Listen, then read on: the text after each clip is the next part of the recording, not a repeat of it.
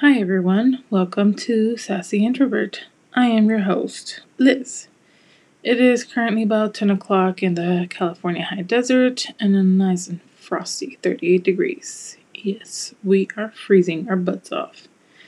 Tonight, I just want to take a quick little moment to uh, introduce the podcast. I think I'll make this more of a personal journey diary sort of a thing depending on how much you guys actually like it. We'll see how it goes. So, that being said, yes, I am an introvert. Big crowds and busy spaces are things that I tend to stay away from. I am that friend who secretly is relieved when plans with the whole gang fall through. I will play it off. I will lie to you. I will sit there and be like, oh, darn it. you know, once in a while I will be able to be up for it, but it's not a very common thing for me. Anywho, I am constantly trying to work on pushing myself beyond my little bubble and making sure that I am living life and I am not just a little mole in my little hole, in my little cave. However, if you personally know me, you'd think, wait a minute, Liz, you're so sassy sometimes, though. You seem to socialize just fine. Well, I'm not antisocial. I get social anxiety. Then I overthink the situation if there's like a lot of people or if there's a lot going on in general, wherever it is that we are. You know, uh, as an introvert, it astonishes me sometimes that one on one interactions do not faze me. I can do that just fine. But add three or more people, and I will blend my butt into the background and try to disappear. So, today I read an article where they sort of pinpoint eight signs of being an introvert, and I wanted to sort of quickly chime in on just one of them for now because if I went into all of them, I would be here for days. so, one of the points is being around lots of people drains your energy. And this is so true. After I've spent an entire day or even like an, a weekend or, you know, an extended amount of time with a big group of people, I come back home and I'm just exhausted. Not necessarily because, you know, we were busy and doing a lot. It's just that I had to invest a lot of energy into so many people and trying to remain calm. So, uh, an example of this is um, I recently went to a concert with one of my friends and I was very quickly over it. And um, you know, it was free, and I was very grateful and very appreciative that she invited me.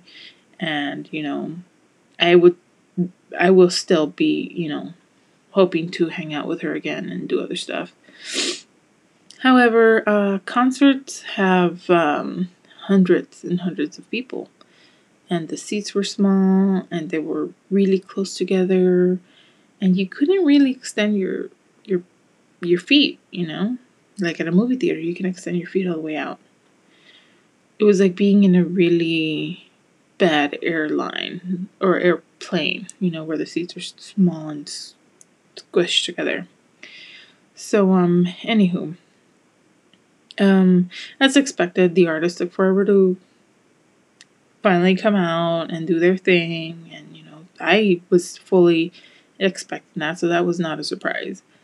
Um, but about halfway into her show, I started to realize that I had to keep reminding myself to enjoy the music and, you know, not focus on the fact that I wanted to go home and that I was, I mean, I was tired because we had just, we left work and headed straight to the concert.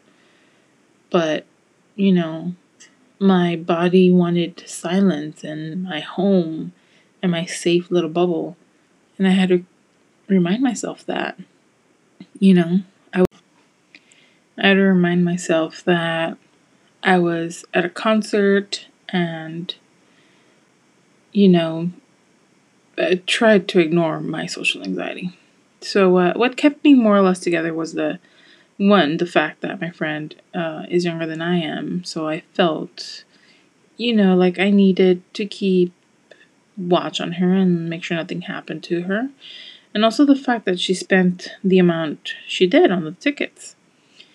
So, um, I hate that it was that and not the fact that it was a very popular artist who put a great show because she did put a great show and you know i would have hoped that she made me for, or the concert overall had made me forget about the crowd and the loud music but it did for a while i'm not going to say that it didn't you know but anywho um